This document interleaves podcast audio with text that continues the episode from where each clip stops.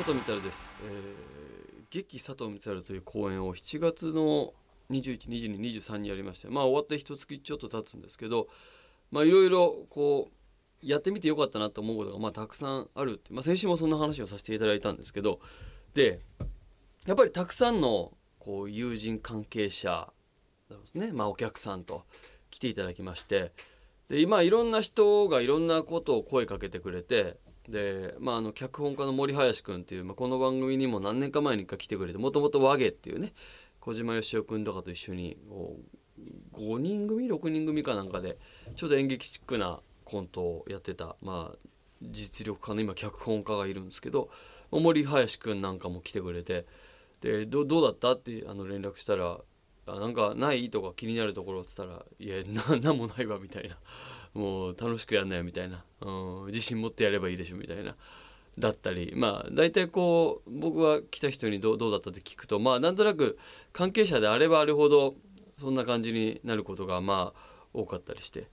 であとはあの佐藤ゆかりちゃんっていうねもともと AKB48 のメンバーで僕が十何年前ですか。えっとですね AKB48 が初冠番組って言って CS で「ネモス TV」っていう番組を始めてその第1回目が芸人と合コンをするみたいなテーマの回だったんですよ。でその合コン相手が原口さん率いる K ダッシュ芸人軍団みたいな。であ原口さんはあれだ。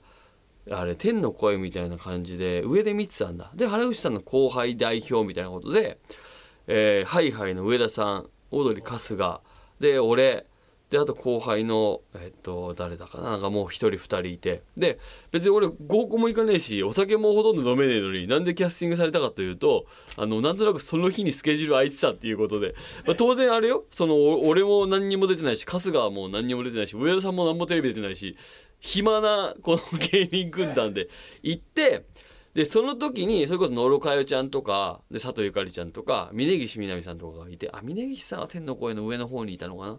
で佐藤ゆかりちゃんと僕がねなんかねそうカップルみたいになったんですよなんか。その番組の流れでね。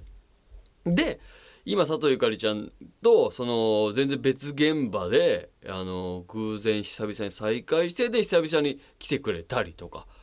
であと同じ事務所の相沢真紀ちゃんっていうね相沢真紀さん。ちゃんっていう年じゃないのかな。あの女優さんタレントさんか、えーが来てくれたりとか。まあまあまあいろんな関係者の人が来てくれて。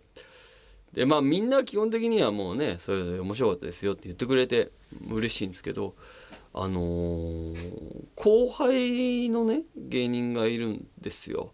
あの春からっていう女の子のコンビの芸人がいて、まあ、来てくれたんでわざわざその別に何の連絡もしないのになんかチラシかなんかを見て「チケットありますか?」みたいな「いやいやチケットとかじゃなくて普通に招待で来てよ」みたいなことで来てくれたんです金曜日の公演だったかな。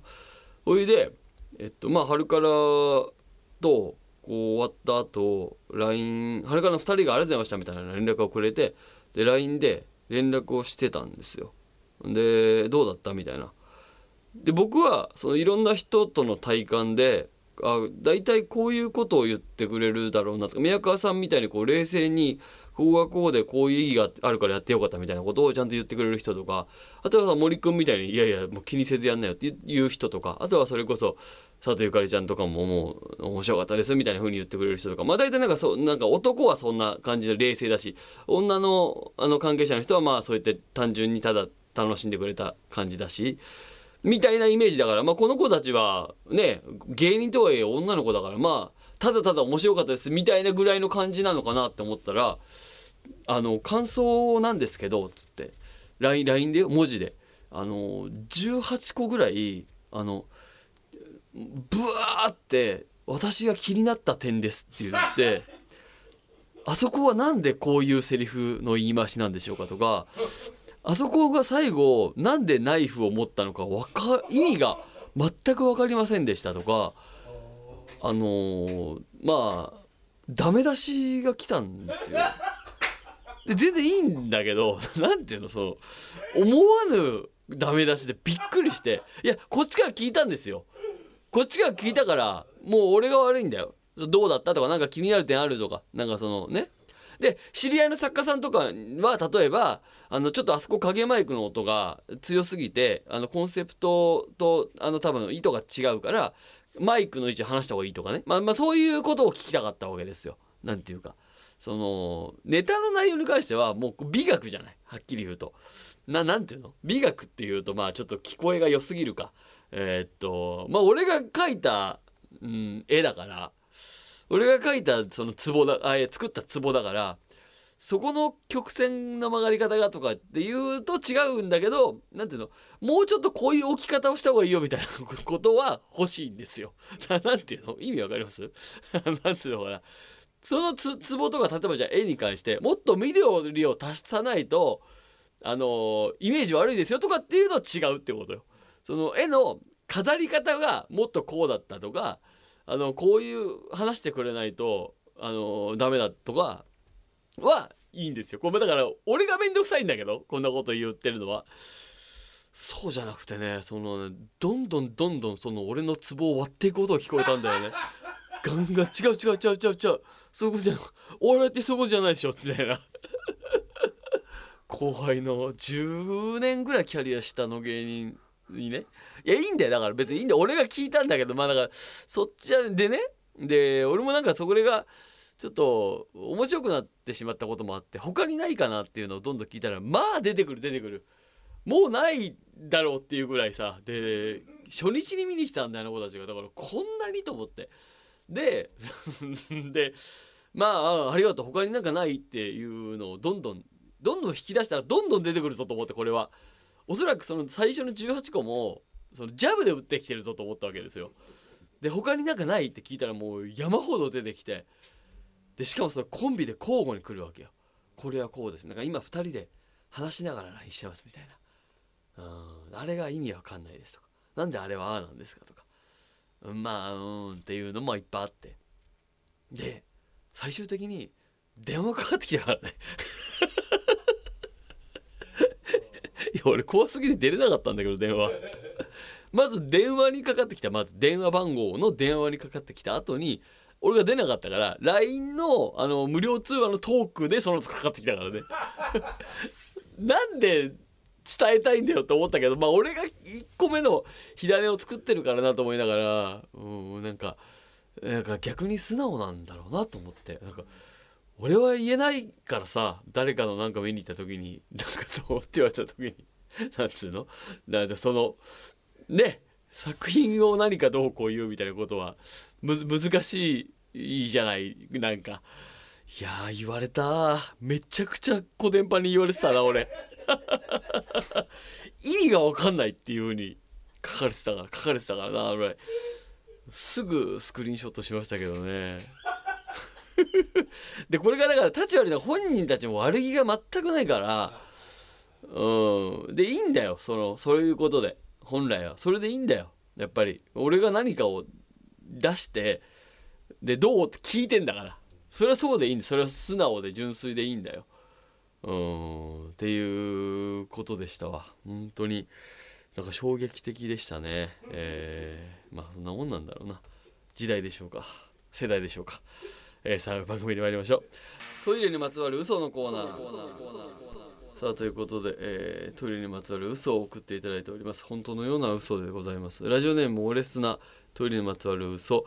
トイレ用擬音装置が登場した時一番最初に使われた曲はメリーさんの羊だった。あ本当っぽい嘘だね本当ね最初はおそらくですけど鳥のさえずりかその川の水のあ川じゃない。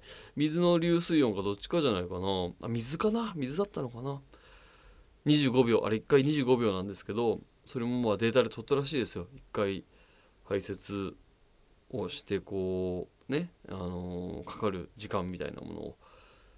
難しいよね。本当に江戸時代からまあいわゆる音消し壺っていうものがあってこう音がしないような装置をねもうその壺の中にこうあ草だったかななんか入れて音がしないようにする。あ違うか。別で音を出すんだったかな。うん。壺で別で音を出す。音かき消すんだったかな。音消し壺は。だったかな、まあ、ちょっとごめんなさい。ちゃんと調べてまたお伝えしますけども。それを昔から江戸時代の頃からその音をどうにか聞こえないようにするっていうねシステムは現存したので、まあ、日本人のみならず一応こうマナーとしてというかそういったものを人間的なこの感情としてあるんでしょうね。音を聞かれるようにしたい聞かれないようにしたいっていうのをね。えもう一つ。ラジオネームオレスナのトイレにまつわる嘘。ロシアではコサックダンスをしながら排便ができるため和式便器が人気である。コサックダンスしながらやったらまず足足このかかとの部分にブシャブシャブシャってあその間を外していけばいいのか。そんな軽快にいける？かな？まあ一回やってみたいですけどね。ロシアのロシアのこうなんかちょっとこう木をてらった YouTuber とかがいたらやってそうだけどな。コサックダンスしながらうんこしてみたみたいな動画をね上げてる人も いるかもしれませんけれども。続いて、えーラジオネーム青コーナー赤松の考えた鳥にまつわる嘘。小ぶりなうんこを台、えー大きいね。台の水で流そうとするとタンクから「チッ」という舌打ちが聞こえるっていう。